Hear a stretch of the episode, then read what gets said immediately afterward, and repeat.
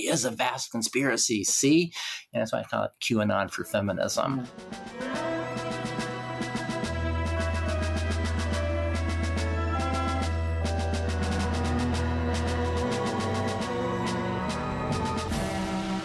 Hello, I'm Adrian Daub.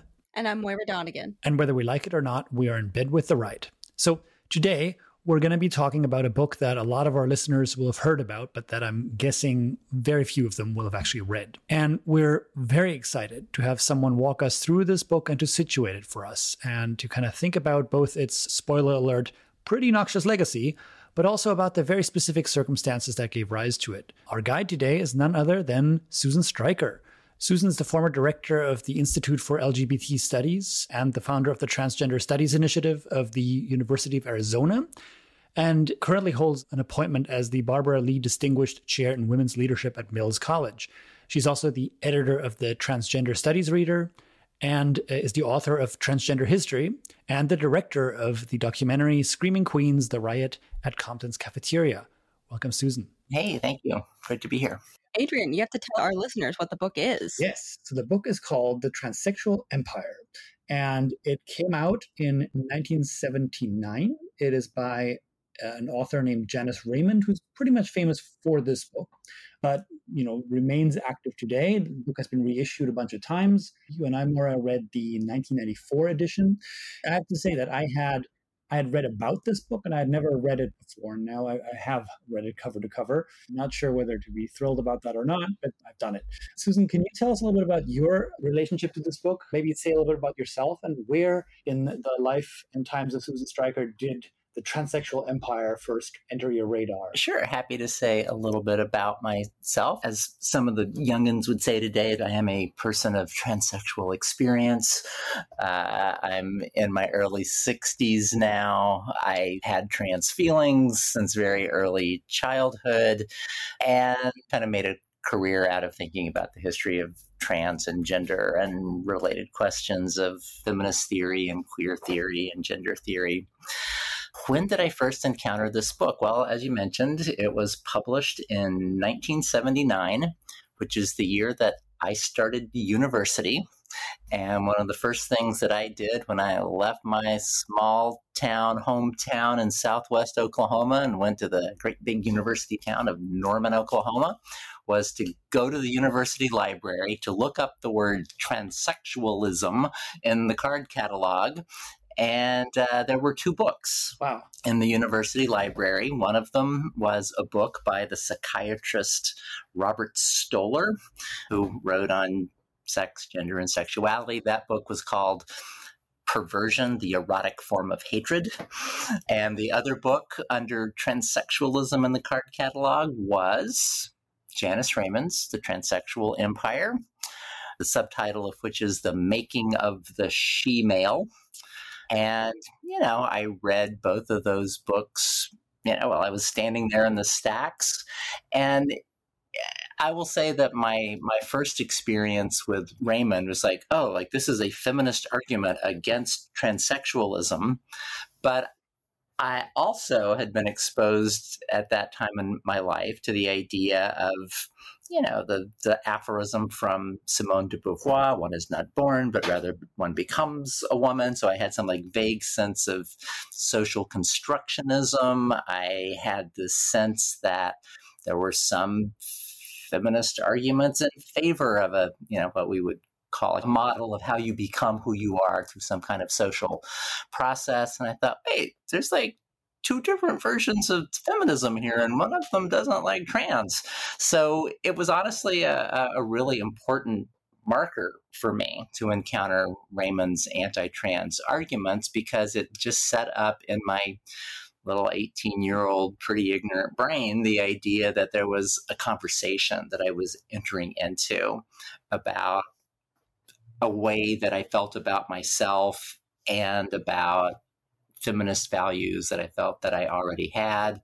And, and so it's it's been a touchstone for me for 40 years. Yeah. I'm glad that you mentioned Raymond's place in your own life history because it's I, I love that dichotomy of the two books, one by a psychiatrist and one by this anti-trans feminist, because it kind of points out to me that Raymond was writing at a moment when the idea of trans people and trans identity was sort of coming out of the medical psychiatric sort of world and becoming more broadly discussed was could you talk about sort of the state of thinking about trans identity at the time that Raymond wrote The Transsexual Empire? Yes, certainly a lot of what was being published was coming from this very, you know, heavily medicalized, psychiatrized, pathologized framework. You know, transsexuals were people who had this um, damaged sense of self. They there was some error in how they thought about themselves. The best that they could hope for was some kind of yeah, partial sort of rehabilitation through surgery and hormones that would make them sort of less abject than they felt themselves to be. But, you know, we're always going to be damaged goods. And it was a very minoritizing and pathologizing way to, to think about trans people. Sort of another story that I've told along these lines. I first learned the word transsexual when I was uh, something like 10 or 11 years old, reading the Dear Abby advice column in my hometown newspaper, wow. where I mean, somebody had written in it was basically a, a, story like, you know, Dear Abby, I've discovered that my husband is wearing my clothes. Is he a homosexual?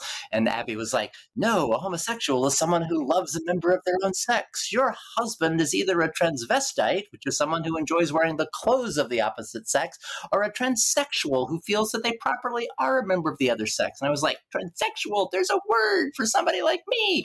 And I went to my, my public library in Lawton, Oklahoma, and looked up transsexual and the only books that they had in my hometown library were college level textbooks of abnormal psychology mm.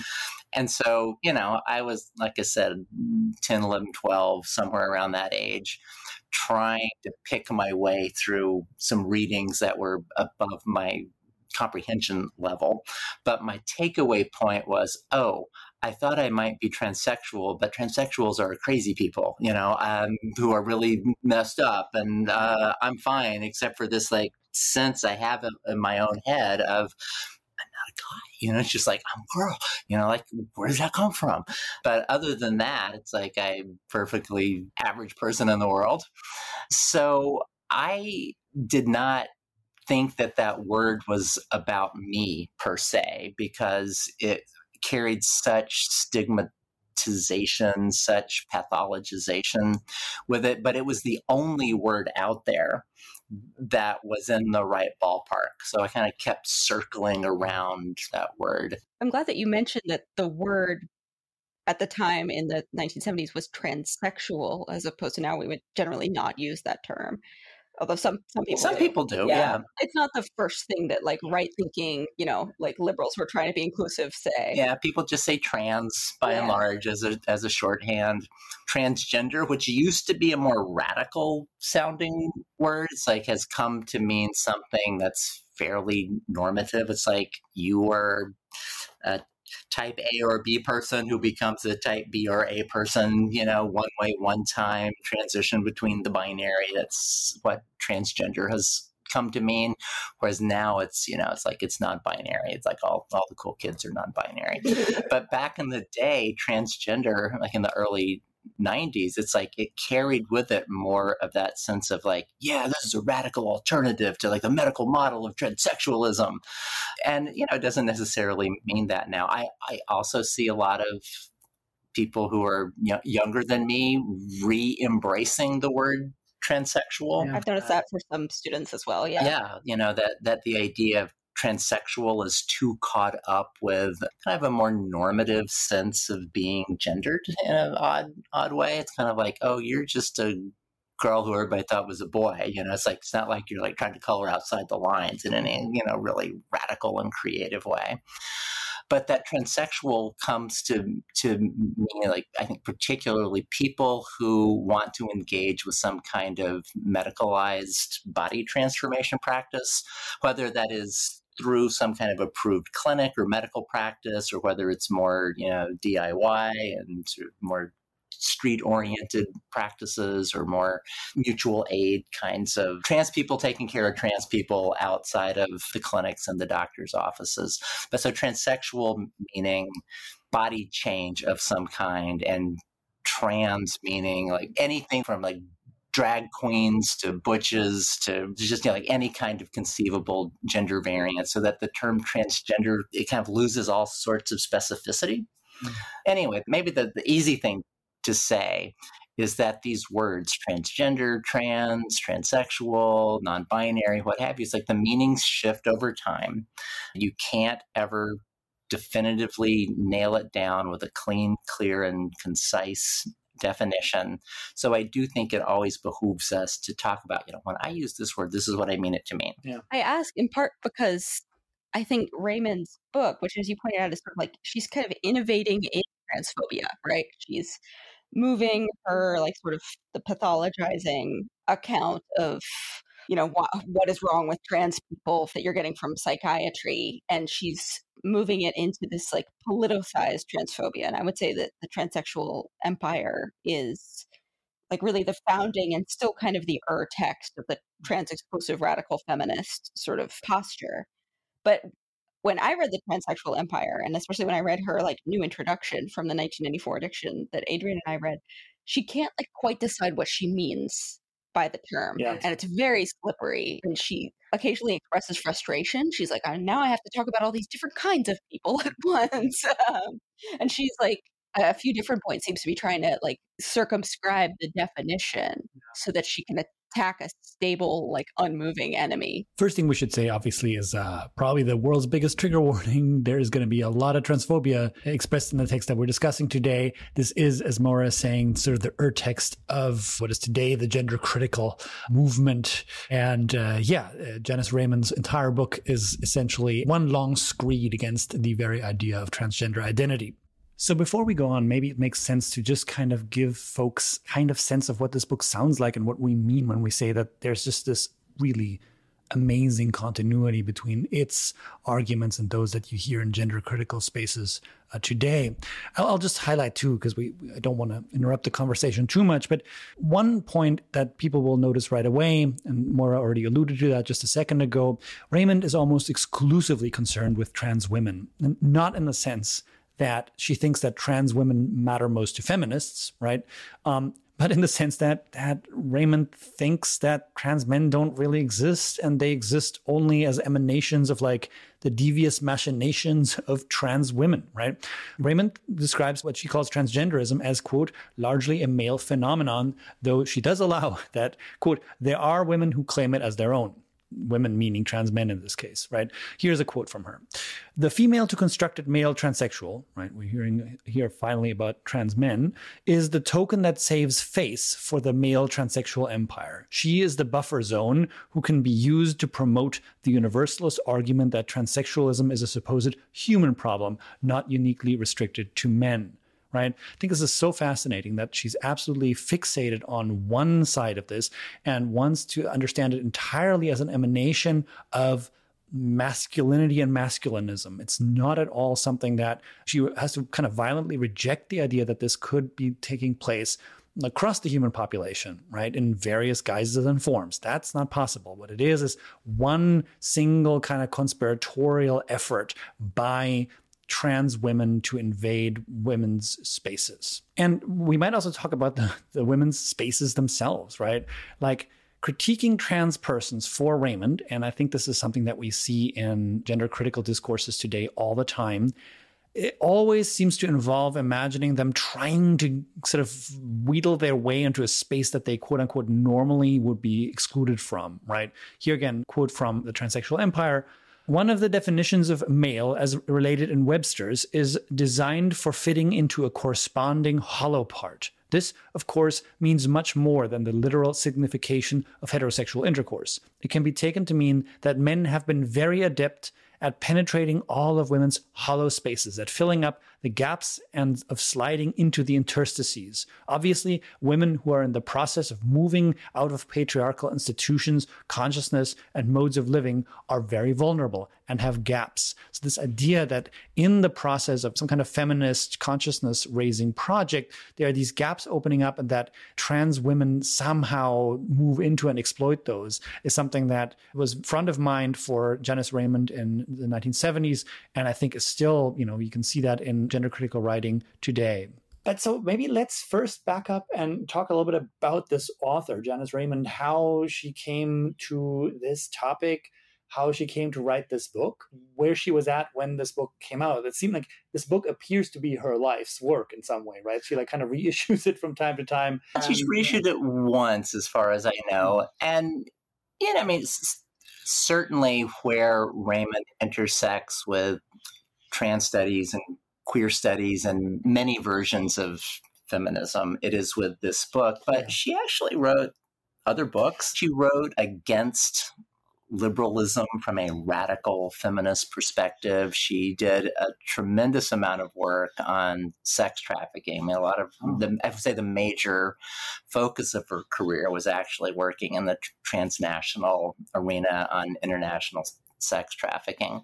She wrote a book on passionate female friendships. Uh, she wrote, I I'm trying to think of them all. There's about six six titles. The most recent book that she wrote was called Doublethink, which was on uh, you know the the contemporary anti-trans craze, and I would have to say that Raymond's more recent work, it's like I I, I, just feel like she's devolved into a kind of conspiratorialism, kind of like you know QAnon for for feminism. You look at her her citations, and it's all like stuff off the internet.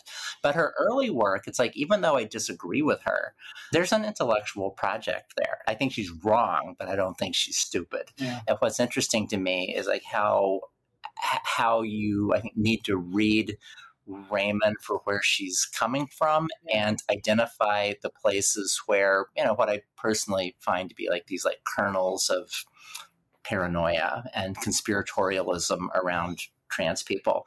That's the part that's a problem. And that's the part that I think flowers and blossoms over the course yeah, of her yeah. career. But that where she starts out, there's surprising alignment, I think, between Raymond's critique of the biomedical establishment and Foucauldian notions of biopolitics. Yeah, mm-hmm. so I, I think she's not actually wrong in some of the things she says about quote unquote mainstream medicine. But where she goes wrong then is the way that she makes trans people both the um, sort of the, the victims and the vectors yeah. of this thing that she is so opposed to.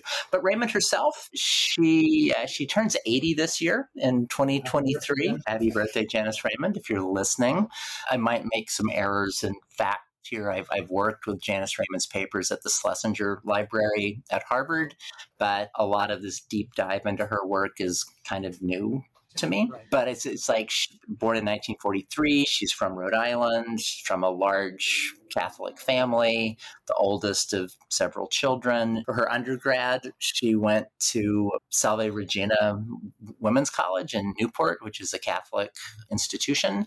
She actually took orders as a nun in the later 1960s took vows. She entered a religious order. I, I, think it was Sisters of Mercy. That's who ran. Um, Not the band. No, no, no, kind of like the Magdalene Laundry. Yeah, it's a weirdly common story for radical feminists of this micro generation, like working class white northeastern upbringing. They become nuns and then leave the church and sort of embrace a lesbian identity, usually in the aftermath. But she didn't totally leave Catholicism behind. Uh, well, she did. She did. Yeah, she she was coming out in the later 1960s in the context of the first or the second wave feminist movement. First first iteration of second wave feminism in the late 60s.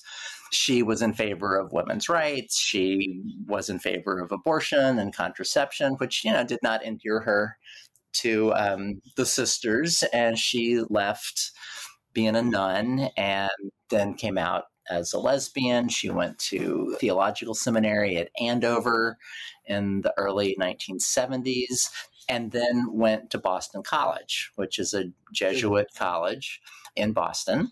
And she worked there with Mary Daly. And Mary Daly is a really important figure in so-called you know cultural feminism or radical feminism she had a story in some ways quite similar to Janice Raymond's that she started out as a devout and believing Catholic.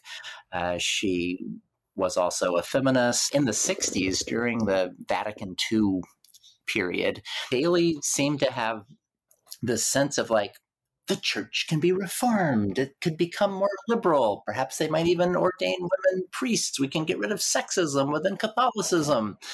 Her first book was actually called uh, The Church and the Second Sex, which was a straight up, you know, de Beauvoirian reading of what she thought of as Catholic misogyny and sexism. We should say for our listeners who can't see that this book is actually on Susan's desk. It's sitting between the two of us right now. So that's front of the mind for you. Uh, it is. I really disagree with where a lot of this school of thought lands, but uh, I want to take it seriously and understanding where it came from. So I've actually read Mary Daly and I've read Janice Raymond. It's not just like, oh, they said bad things about trans, I hate them. I try to understand what their own thought process and intellectual traditions are, what their arguments are. You can offer a more powerful critique if you're not just yeah. poking at a straw figure somehow. I admire you for reading Mary Daly in part because I find her so like almost unreadable. Her writing is very convoluted and dense. I, I found Raymond a lot more of a straightforward prose stylist. Yeah, well, Daly, I think, becomes harder to read the longer she writes. The Church in the Second Sex is a pretty straightforward book. Her next book was called Beyond God the Father. That's where she she's thinking of herself at this point as a post-Christian feminist. Her next book, at least the next one that I pay a lot of attention to, is Gyne Ecology, the metaethics of radical feminism. She has a book called The Wickedary, which is like a keywords book for the feminist cosmology she's trying to propound. And as her work gets closer and closer to the Wickedary period, the Gyne ecology period, the more she relies on neologisms and fake etymologies. And I don't say fake etymology necessarily in a bad way. She like she she yeah. plays with words. She like takes them apart and thinks about what the roots mean in ways that the very way that we speak encodes ideas about sex, gender, sexuality, men and women. And, you know, I, I think that there is actually something to that. You know, I don't want to just say, like, oh, yeah, she's just making up words, that she's doing something interesting with language. And I, I think she's coming out of a particular feminist linguistic tradition people like sarah hoagland it's like you know it's not really that different in some in some ways from people like George Lakoff, you know, yeah. the linguist at, at Berkeley, who wants to talk about metaphors we live by and to think about how there are conceptual vocabularies that actually shape what our experience of the world is. And so Daly is doing things like that. It's just, I think she winds up with a pretty wacky, wacky cosmology that to me, I'm going like, how can you see that? How, how can you think about the universe the way that you think about the universe and imagine it as someplace that is like, you know, benevolent towards all being. Like it seems like she weaves a thread of hate in there to me. So, like I said, there there is a complicated and substantive intellectual project in Daly's work and in Raymond's work. I just think it runs off the rails. I think it might be surprising to some of our listeners to know that Raymond is coming from this milieu of a feminist theology. It's kind of a strain of feminist thought that's gone like way out of fashion. Right. And what's interesting in to me in the book version, the published version of Transsexual Empire, is that she largely excises all of the theological underpinnings. I mean, it, when, when, you read the book, it's like there's still plenty of yeah. theology yeah. and religious language in it, but the dissertation was about twice as long as the book, and it is much more explicitly grounded in theological thought. She wrote it as a dissertation in theology in the theology department at a Jesuit university.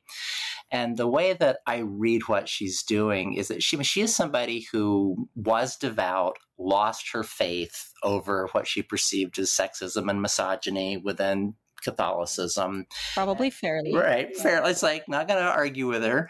Uh, but that even in the, the name of renouncing a particular Christian faith that so much of the way she thinks is for me shaped by the intellectual and religious traditions that she's come out of and that even in the act of rejecting them it's almost like she's hollowing out categories and concepts that are part of her received culture and investing them with new meaning. Yeah. But there's something about yeah. the structure of thought that is still very looks very familiar to uh, Catholic theological arguments about bodily integrity and moral philosophy and natural law. I mean, she she puts different mm. content into that. Yeah, I mean the very framing, right? This is where I sort of noticed it.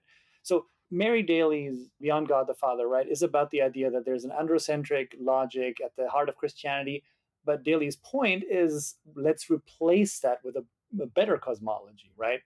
And it's interesting because, like, Raymond, because as you say, like I, I, looked at the dissertation thing because you, you shared it with us, which was really helpful.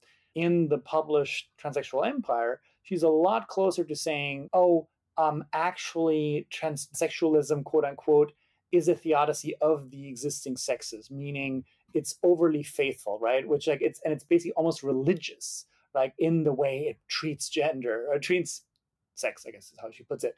Which is interesting, right? Because it can sound like it's a critique of religion. But with Mary Daly in the background, you hear like, no, you just think like it's the whole same critique. It's androcentrism, she thinks, right? It's male-centered cosmology of sex let's reverse that and fill it with there's a radical critique of christianity lurking in the background there but it's basically as you say are looking is looking to fill it with new content. She's not looking to say therefore let's chuck christianity. She's saying yeah, let's let's reinvent Christianity. It's just that these beignets have the wrong filling. Not that not that the beignets are spoiled.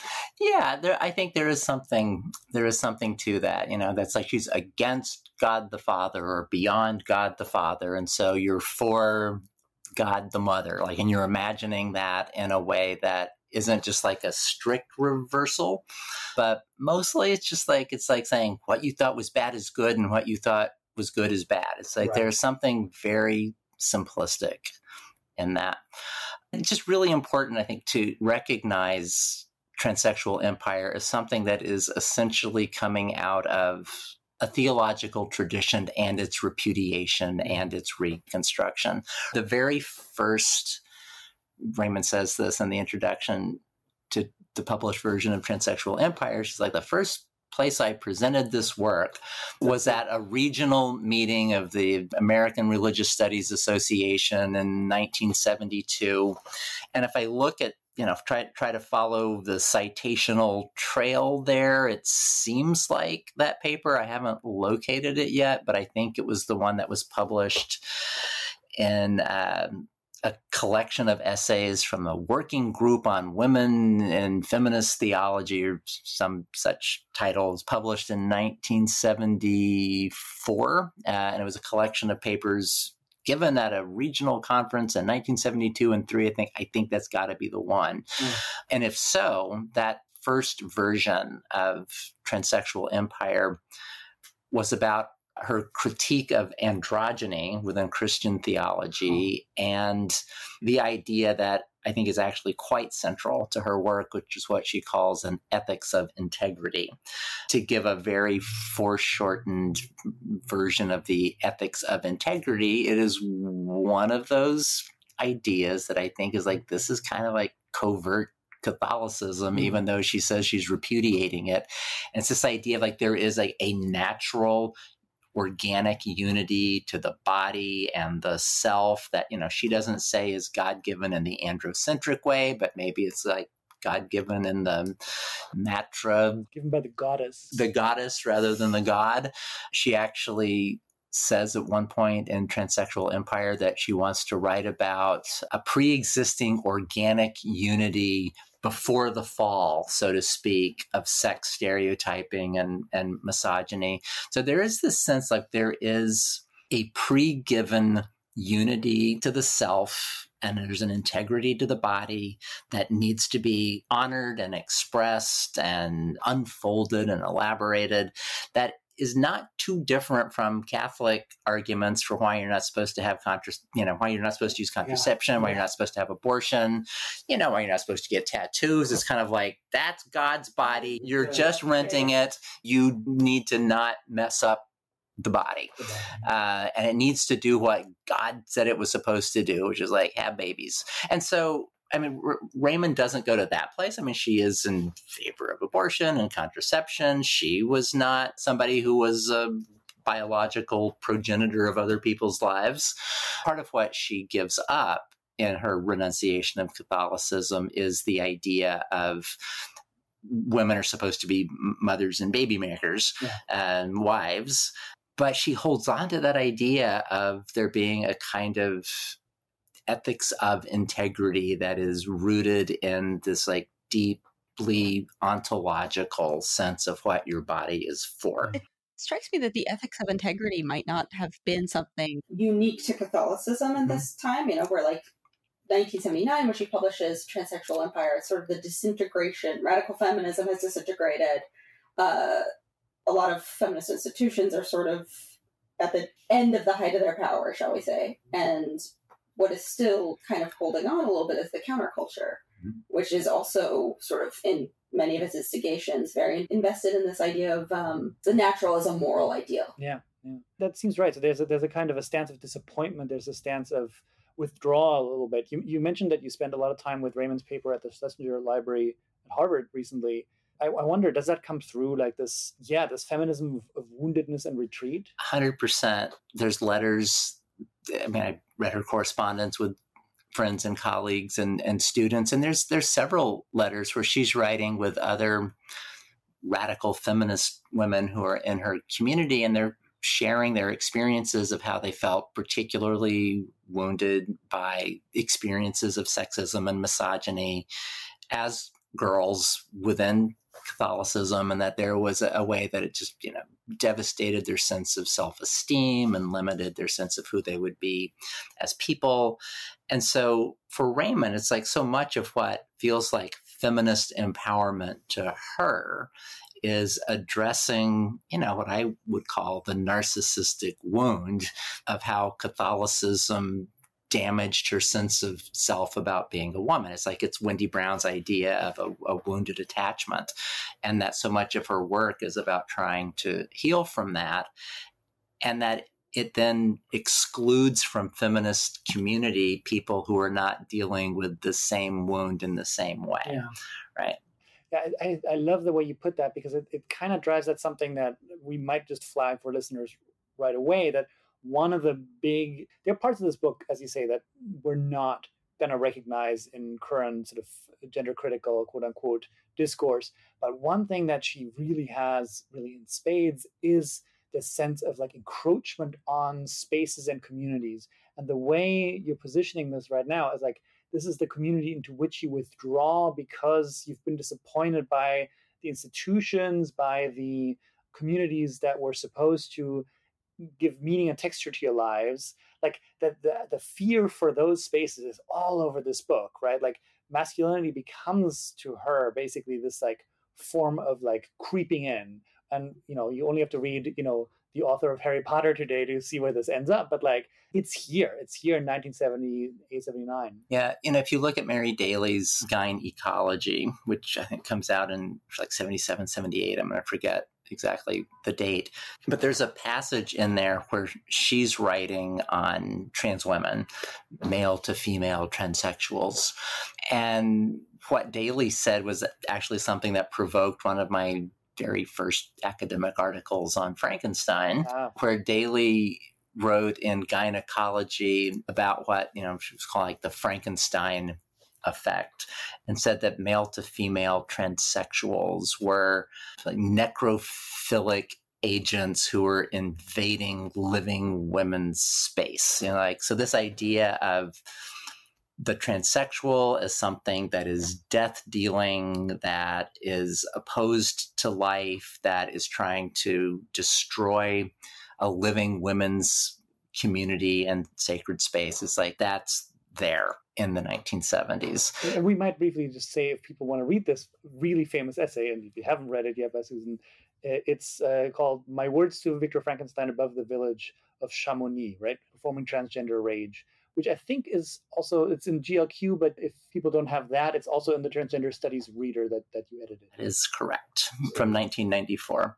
There's a way that that article, for me, it's like I thought of it as a, a response to Sandy Stone's essay, The Post Transsexual Manifesto. The Empire Strikes Back. Empire Strikes Back. I was going to say that. The Empire Strikes Back, colon, Post Transsexual Manifesto. Sandy Stone, for our listeners, is one of the trans women who, in the transsexual empire, Raymond attacks at length and in quite personal terms. Yeah. Right. For being part of a record label. Did I catch that? Olivia Records. Records. Olivia Records. An all woman record label where Sandy Stone was, I think, a sound engineer. So back backstory: Sandy, amazing person, done many things over the course of a fascinating and long life. But she, m- most of her work revolves around sound and hearing at some level. She was a recording engineer at the record plant. She, my, my favorite story about her is that she was Jimi Hendrix's sound engineer. Oh. Um, she's just she's brilliant. And then she transitioned, and as a lesbian feminist trans woman, she was involved with the Olivia Records Collective, which was one of the early women's music labels. And to hear some people say it's like she helped make it better because she had this level of professionalism that some of the people who were more self trained didn't. To hear other people tell the story, it's like she brought male energy and male sound, you know, to women's music. So we won't get into the aesthetics of Olivia's catalog during the Sandy Stone period, which could be a whole other show with y'all. But the important thing here is that in Janice Raymond's book, The Transsexual Empire, there's a chapter called Sappho by Surgery. It's basically an argument against the fact that trans women can be women and shouldn't be part of lesbian and feminist communities. And the Sandy Stone story becomes part of that. It's like, here's this quote unquote man who's like invaded the women's music scene. And Raymond was involved with an effort to boycott Olivia. It's like they say they're a lesbian feminist collective, but a man works there. And so it became a, a, a flashpoint. And, you know, the sort of first wave of feminist transphobia in the 1970s, Sandy was like, you know what? I'm out of here. It's like, I'm, I'm good. She was on great terms with the people at Olivia. It was a very mutually congenial parting. But then, you know, it's basically a decade later. Sandy has moved on to getting a PhD in history of consciousness studies at UC Santa Cruz, working with Donna Haraway. And she writes this piece that's like I think of as the beginnings of sort of like post structuralist gender theory, trans studies, critique of second wave feminism, where it's like it doesn't throw the baby out with the bathwater, but it reframes Yeah. a lot of those cultural feminist debates around trans in light of different ways of thinking that are more associated with, you know, Donna Haraway's science and technology studies and, and whatnot. So anyway, it was called The Empire Strikes Back. Thought a, a It's a cheeky, title. a cheeky title. Yeah. She even thanks Janice Raymond. She says, I'd like to thank Janice Raymond for playing Luke Skywalker to my Darth Vader. Yeah, she's a clever, clever person. So I read Sandy Stone's piece and I thought, this is it, man. Like, this is trans studies. It's a thing. It's like, need to jump on this bandwagon. And I wrote my words to Victor Frankenstein. It's like, as my response to what I understood Sandy's call to be. And so, partly for that reason, I was going back and looking at Raymond's writing and Mary Daly's writing and hit upon this idea of like, ah, Frankenstein. You know, it's like, that's the thing. It's like, that's, that's where, that's, that's where I'm going to go with this. So, again, Raymond was influential in me first thinking about the relationship between feminism and transness in 1979 when I read her book as an 18 year old.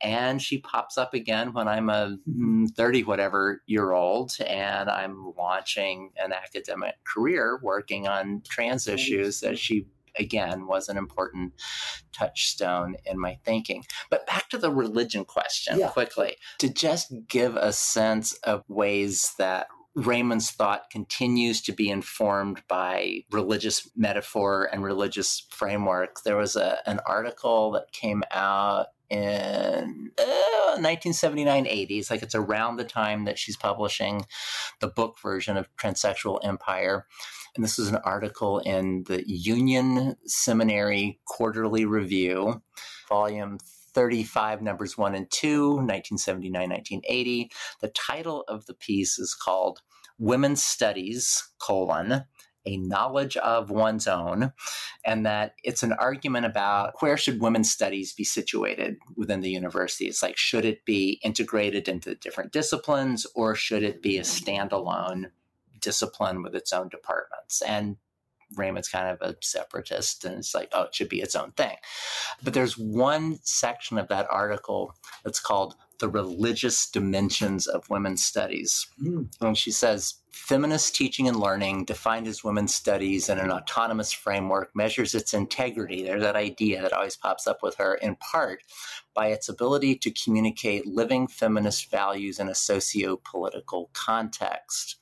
And she says, Yet I would venture to say that what is behind the fear of knowledge being politicized is the perception of a lurking spiritual or even religious dimension, which goes beyond religion's identification with God, gods, or religious organizations. It is religious in the sense that it raises questions of ultimate concern or meaning for women's lives, aids and abets a conversion experience from female to feminist, or strengthens the latter identity, and provides the words with which to articulate that standpoint. I want to speak about religion in a most basic sense, as it is derived from its accepted Latin root religare, meaning to tie or to link. Women's studies should help tie women's lives together. It should make connections about female being in the world, Dasein, connections made perhaps for the first time. It should bring together those disparate and fragmented parts of female existence through systematic comparative and historical reflection. Women's knowledge and understanding may not equal integrity, but they are the beginning of the journey to regain it. So here you can see the connections in her thinking between a religious framework, that notion of integrity, which precedes a fall that disintegrates and fragments personhood and self, and that a proper feminist framework will bring together all of the disparate parts that have been harmed by you know, let's just say the fallen nature of the world under heteropatriarchal capitalism, and that this will be the way that you have the conversion experience of becoming, I won't say new in Christ, but like new in gynocracy.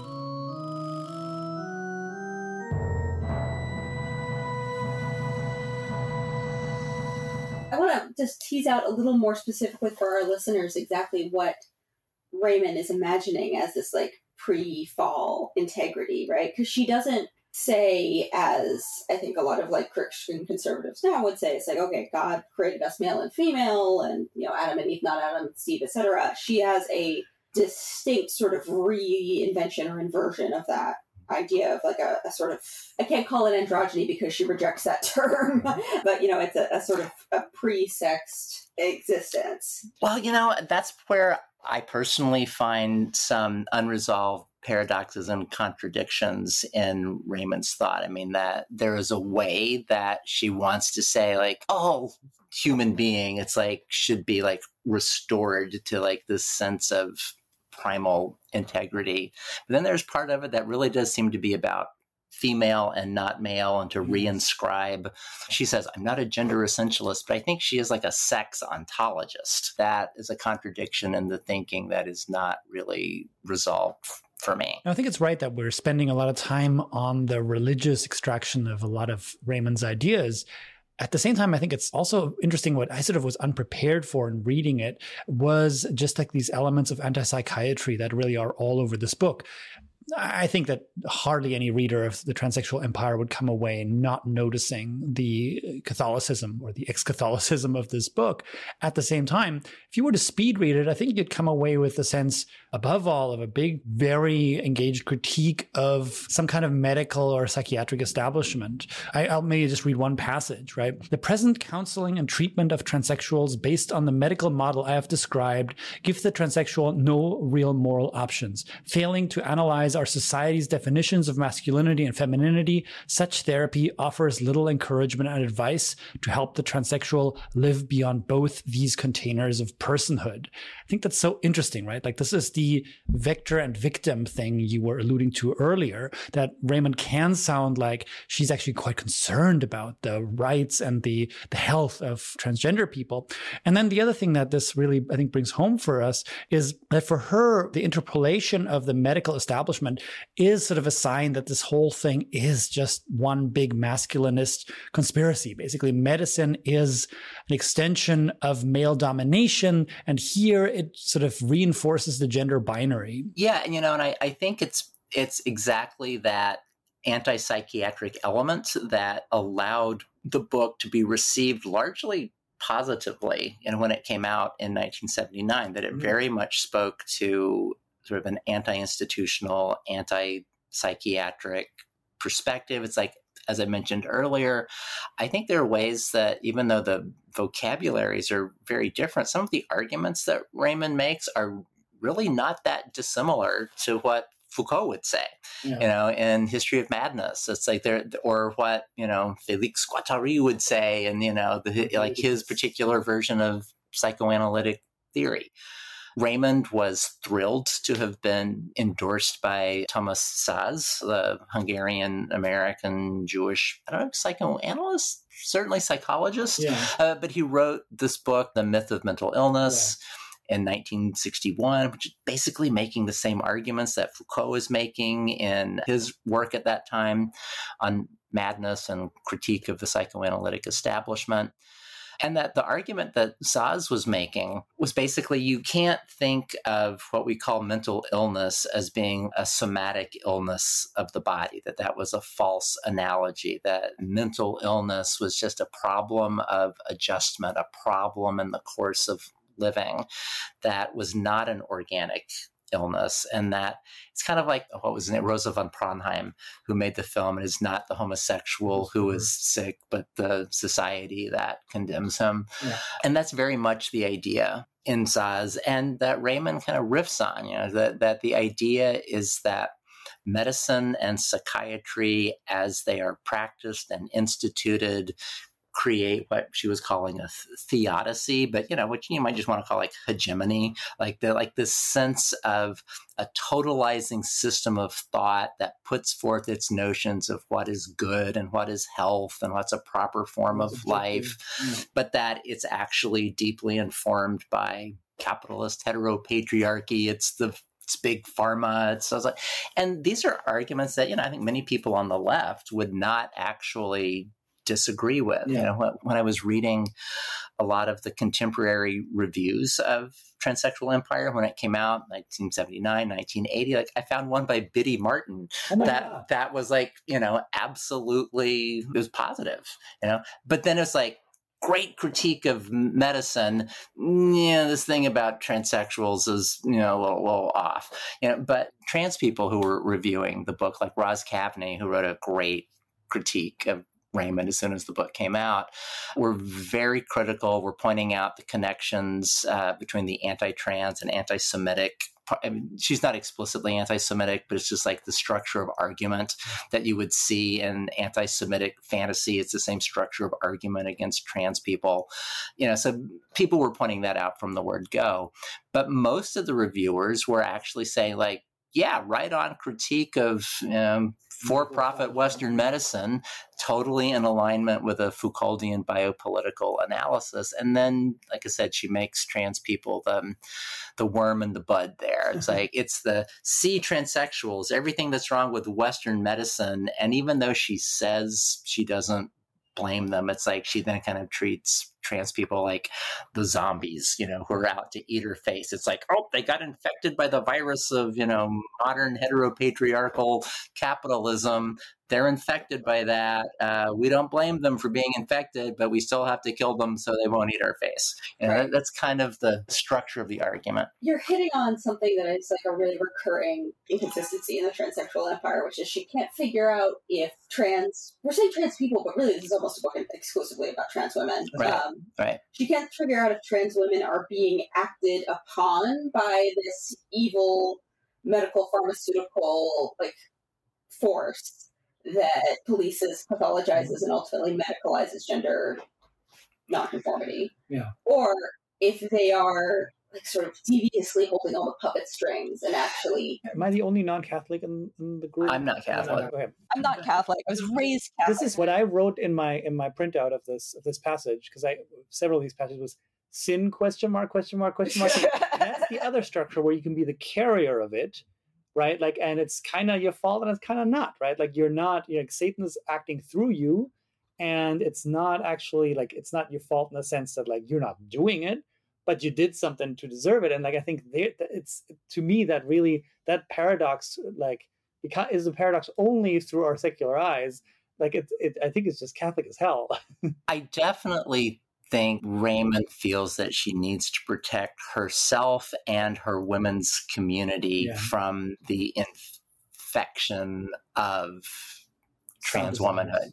I mean, she doesn't use the word infection, but there is this idea of a, you know, I would say a kind of purity can't be contaminated by this thing. It's like, so maybe the trans woman is just the carrier of this thing called the transsexual empire where it's like doctors like john money have like created this false ideology of gender and trans women have violated the integrity of their body by embracing this false consciousness and they feel entitled like any man to be in women's space and to possess women heart and soul and that must be rejected you know? So like I said you don't blame the zombie for like being bit but you still want to keep them from eating your face. Briefly talk about the john money thing? Because like first of like I know that I didn't go, but you went to see Matt Walsh speak at Stanford. Uh, I did. that, or last fall? Sometime in the last academic year. Yeah, yeah, and he still does the whole like John Money was a dirtbag, therefore there are no trans people or something like that.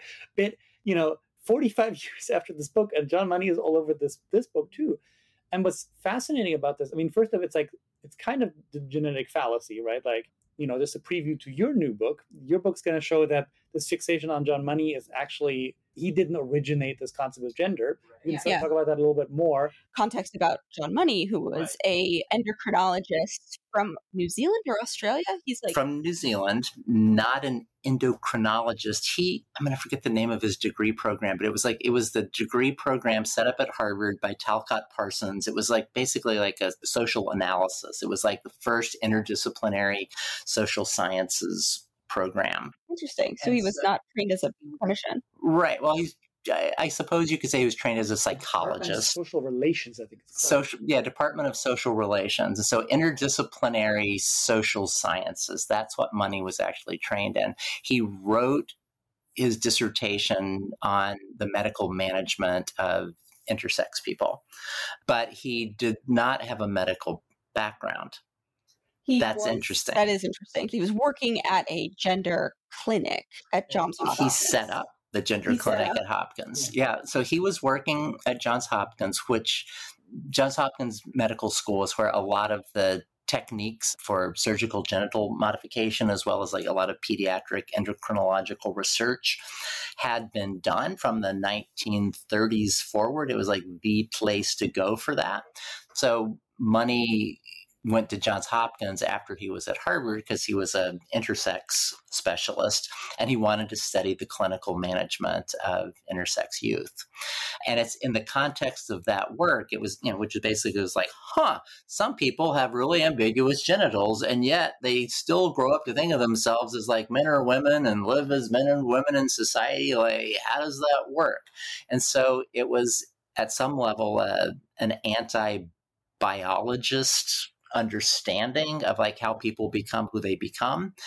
Money's thought was actually quite complicated because he pioneers what now gets called biopsychosocial models. It's like, oh, there's a biological component, but there's a social component, and there's a. Uh. If I'm remembering correctly, he did resist the uptake of this kind of more constructionist oriented uh, vision of gender by feminists. He rejected the idea that gender was a feminist idea. Mm-hmm. And this kind of gets to what Adrian was saying about I'm, I'm working on a book called Changing Gender, which is about the history of the gender concept itself.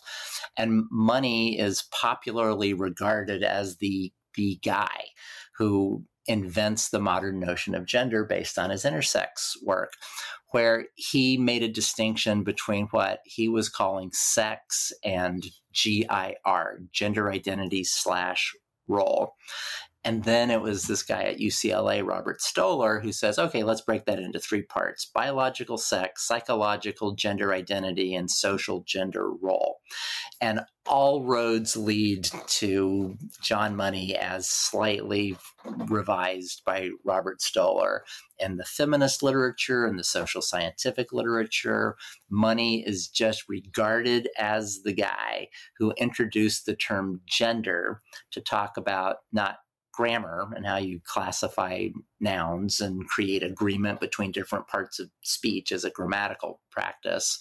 So he's the person who popularly believed to be the guy who takes that idea of grammatical gender and starts using it in a social scientific way to talk about the process by which we all become the particular people we think that we are and to introduce a distinction between biology, identity, and social role. But we should probably go to the other side of John Money and why he gets weaponized by people like Matt Walsh.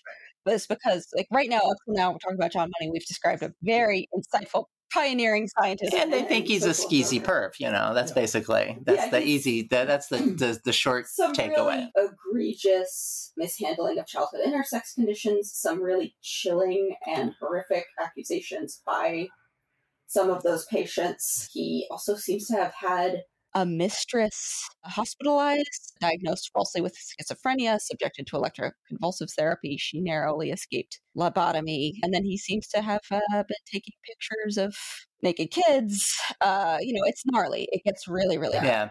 I will say it's like, I will just say it's like I would have a lot of ethical problems with John Money, and I certainly think he did some things that were not ethical. And I also think it's a very tangled hairball of accusations because it's like I, I do think he did things that were wrong. I think the way his theory of gender identity acquisition played out for intersex people in particular was horrific and that it has authorized a lot of you know, what I would think of as like non consensual genital mutilation on children. I mean, I did hmm. not put too fine a point on it because this idea about the social acquisition of gender identity and this idea of a critical window, it's like, you know, up until a certain point, your identity is like pretty plastic and malleable. And then at a certain point, it kind of like clicks and locks in, and you develop a core sense of gender identity, and it's really unchangeable after that. So that model meant okay, if you're transsexual and you have this like core sense of gender identity that is opposed to your biology, it should be like, okay, you should be able to get surgery and do hormones. But for intersex kids, it was like quick before they develop a sense of who they are as a boy or a girl, carve up their genitals to make it look more like, you know, non intersex genitals. And I think that was just horrific for intersex people. The same thing that could be enabling for trans people was horrific for mm-hmm. intersex people. You know, just follow up on what Moira was saying. The fact that money is such an influential and, in my opinion, ethically challenged, really messy person who, while sometimes being accused of things he didn't do, certainly did do a lot of things that were bad. What happens is that in the anti trans rhetoric of today, because all roads lead to John Money.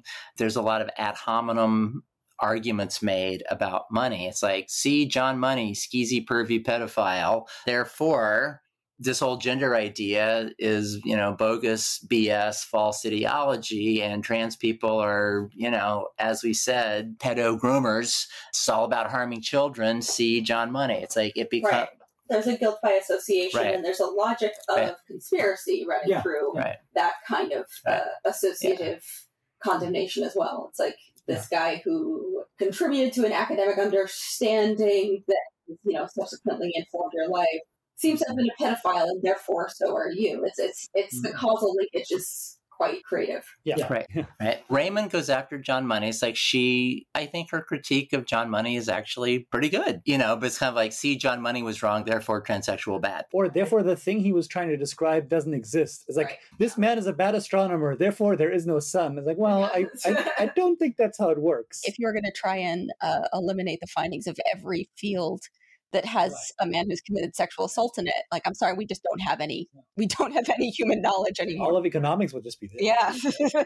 That's right. And so I, I do want to get back to the John Money and gender question, but back to Janice Raymond and the structure of her own argumentation. It's like, like sometimes I think she's really smart, and other times I'm going like, that is just a really poorly formed argument at the level of, of logic. Something that's been pointed out by me, but also by many other people. And that chapter on Sappho by surgery, it's like it's the place that she comes the closest to you know what I think of as a kind of an anti-Semitic fantasy, as well as a lot of Orientalist tropes in her writing. Yeah. But she basically says like, well, like why are transsexuals bad? Well, because Magnus Hirschfeld, who was a German, wrote about sexology and helped transsexuals at his Institute for Sexual Science in Berlin. And Nazis were German, and the Nazis uh, destroyed that institute. And then Harry Benjamin, who knew Magnus Hirschfeld and was the father of transsexualism, was German. So I'm not saying that like transsexuals were invented by Nazis in the camp, but I am pointing out like Nazis were German, you know, and so it's like there's a kind of circularity Yeah. and guilt by association that that it's like she just insinuates, she draws bad analogies. The parts of her work that are less grounded in rigorous thinking and are more conspiratorial, you can just look at the way, in my opinion, it's just like her whole thought process and structure of argumentation breaks down around those claims. Yeah. John Money didn't invent gender. It's like I've found people who are basically making the same argument that John Money makes in psychology in the 1940s. Well published, prominent psychologists who are basically saying things like when we say gender to mean everything that John Money then says gender means in the 1950s, what we're really talking about here is the model that Margaret Mead came up with. Like, you know, when Margaret Mead says sex role, that's what we're calling gender. And it's like what they're essentially pointing to is the emergence of social constructionist arguments in cultural anthropology. That like in the late 19th, early 20th century, you had it's like is it biology or is it culture? It's like why are, why is there a cultural difference you know across the world? Why are samoans different than people who live in new york city? Is it because they're biologically different or culturally different? And so the argument was like well it's cultural difference. It's like it's all about different symbolic worlds and languages and social practices and you know becoming who you are and social interaction with other people so that whole model there were psychologists who were saying when people like Margaret Mead say sex role, that's what we mean by gender. And it references that whole intellectual tradition, which is in fact the intellectual tradition that informs the graduate program that John Money trained in at Yeah, Harvard. It's like he is just saying something that terminology is mm-hmm. being used, the concept is already there. There's absolutely nothing that John Money invented. There's even an earlier history. I've just finished this chapter for my book and like using gender in much the way that John Money would use it in the 19th century history of the debunked science of phrenology, you know, like of reading bumps on people's heads to determine their character and diagnose them. And there was a whole phrenological theory of gender. Mm. That involves questions of sexual orientation and self concept and ideas about stereotyping and social roles. There was a fully elaborated theory of gender in the 1840s. I love that you went back because, in some way, those two points, I hadn't thought of them together, but they belong together. The reason why you, need to lop off the long history of the use of gender is in order to be able to tell a good conspiracy story, right? Because what you're trying to do is you're trying to re narrate society becoming aware of something and talking about it. And you're trying to recast it as this like nefarious scheme by John Money and Magnus Hirschfeld, right? Like, which is easier if you're keeping the number of conspirators to a manageable level. It's like, oh, and now Margaret, Margaret Mead's involved, an entire Harvard department. Like, it starts sounding as crazy as it is. I'd never thought of it this way, but like, yeah, it's meant to sort of focus on these particular people because it's ultimately a conspiracy story. By abbreviating the history of the, the inquiry, it makes the disproving of the right. inquiry a lot like like this is the common TERF refrain, right? Until like two years ago, everybody knew men were men and women were women, and now we didn't have this when I was. Now we've got this crazy gender thing that we didn't have Christine Jorgensen when I was growing up in the 1960s. And we've had this crazy gender thing quite a bit longer, right. and then it becomes a little hard to dismiss as yeah. a like sort of novel frivolity. You know, just to kind of keep going deeper into the rabbit hole this whole idea of well gender used to be grammar and then it became you know sociology and psychology when you look at what grammatical gender does right. cross linguistically, it's like not all languages have gender. I've learned so much about linguistics in the last couple of years and still feel like I know very little. But gender in grammar is just what they call it the, a semantic strategy, like a strategy for making meaning by classifying nouns, you know, like creating groups of nouns and then making other parts of speech like verbs, indefinite articles, direct objects, which like agree in their form right. with the way the noun has been classified. It's like that's grammatical gender, creating noun categories and making other parts of speech agree with them to create agreement that conveys meaning. Mm. It's like that's what grammatical gender is. And if you look at what languages that have grammatical gender do, it's like about two thirds of them use human biological sex difference as an implicit category yeah. for creating linguistic genders. Yeah.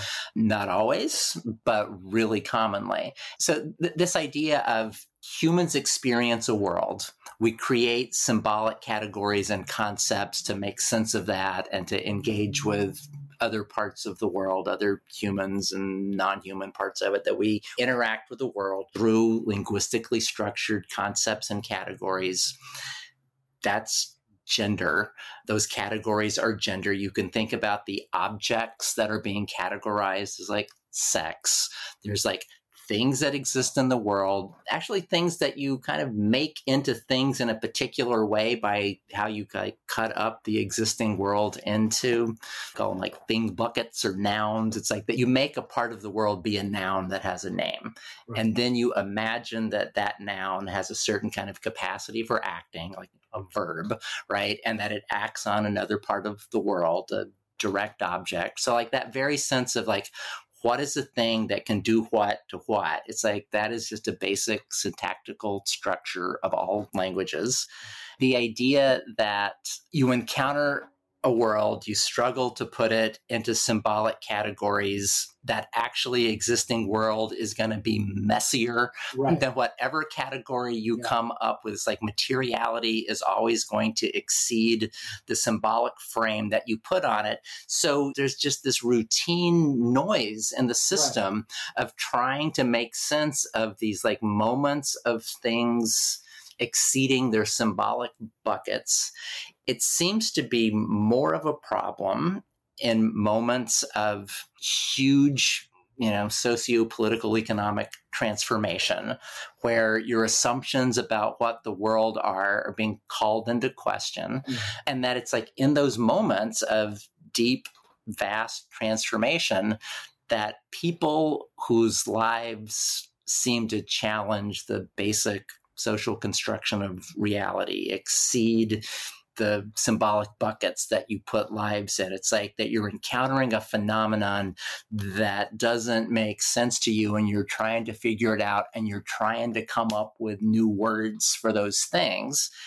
And it's like what I see as a historian is that it's in those moments that people trying to figure out how do we make sense of this world that we're living in, they hit upon the language of gender Yeah. because it is absolutely intrinsic to how we understand the way language itself works. Uh-huh. So it is no surprise to me that over and over again in the you know English speaking world that I'm mostly looking at from you know say 1492 to the present that this language about gender keeps coming up repeatedly. And so that's part of what the book is about. It's like at these moments gender as a term becomes something that is useful for explaining encountered social material phenomenon Yeah. and that the gender terminology gets elaborated as an explanatory framework. Mhm. I mean, there's nothing conspiratorial about it. Like, it's just a really,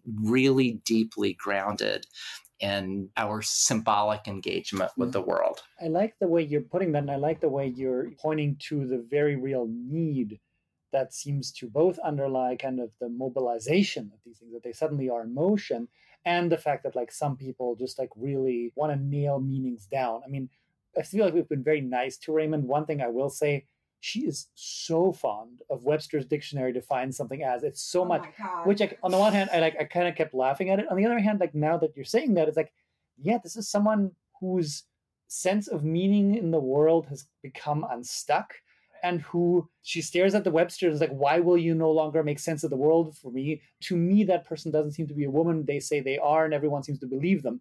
There's a real crisis there Yeah, for her. Yeah, I mean, it's why Mary Daly has her Wickedary. British TERFs love to wear those T-shirts that say "woman," like a dictionary definition of woman that says oh, adult human female. they're so proud of that Yeah, they love it. So one thing I we might briefly say is that like it is astonishing just how much I mean I feel like you, you're really alive and very sensitive in noticing these ever shifting discourses. That having been said, it's astonishing how much our TERF discourse today is like identical with what Raymond does here, right? Like there are instances that I have found from the later 1960s. It's like I start to see some explicitly feminist critiques of trans, for lack of a better mm. word, around like 1968. It's way earlier than I would have thought. Yeah, where I see it mostly is in feminist versions of the New Left, people who claim to be more Marxist in some ways. Like there was actually a this wasn't feminist but gay. There was a Marxist cell within the GLF that they called themselves the Red Butterflies, and like there's some very transphobic content there. You see it in Robin Morgan and Witch, you know, the Women's International Terrorist Conspiracy from Hell. You see it in groups like the Effeminists and Flaming Faggots. It's like there are people who they want to treat trans as like stereotyping, as false consciousness. It's like a bourgeois morality. I mean, like there's like all of these usual things that you hear, like critiques from the left and new left about quote unquote identity politics. You're starting to see some of that pretty early on. By 1971, I found instances of explicit transphobia in some radical feminist publications here in the Bay Area. I think 1973 is actually a really important year. It's like the moment where, you know, I think you can kind of see the end of the um, radical social movements of the later 60s and early 70s that just like in the face of political repression in the face of you know changes in the economy the emergence of neoliberalism there, there, are many things that are going on around 1973 but one of the things that you see that year is trans people being thrown under the bus by lesbians and gay liberationists that there's a shift in the discourse where suddenly it's like oh, trans people are the baddies. So Raymond did not invent all of that stuff, but that shift, that moment where you're starting to see the consolidation of an anti trans position within the cultural left, that's the very moment that Raymond is starting to work on transsexual empire. It's like there's like there's that critique of the biomedical establishment that is totally in keeping with the left. There's a way that she's picking up on the anti-trans critique that I think like comes mostly out of like ignorance and prejudice. But what Raymond's, in my opinion, real contribution is to TERFism is that she's the person who secures all of that thought in a deeper intellectual tradition and right. provides kind of a respectable genealogy for it. And she does all of the narrative work. I mean, that she is the person who's like, in my opinion, kind of creating that conspiratorial, yeah. paranoid interpretation of trans life you know, and she's telling the the plausible story of connecting these dots to say like it really is a vast conspiracy. See, and that's why I call it QAnon for feminism. So many of them are German. Yeah, yeah, yeah. I think we got to wrap up. But uh, Susan, I learned so much. Thank you so much for your time and for inviting us into your home. It was You're really very welcome. to talk to you. Absolutely amazing, and we could have done another 90 minutes of this, and maybe we will one day. Who knows? Uh, hope to be at Stanford a little more in the years ahead, so maybe we'll have a chance to hang out. Fantastic. Thank you so much, Susan. My pleasure. In Bed with the Right would like to thank the Michelle R. Clayman Institute for Gender Research for generous support, Jennifer Portillo for setting up our studio. Our theme music is by Katie Lau. Our producer is Megan Calvis.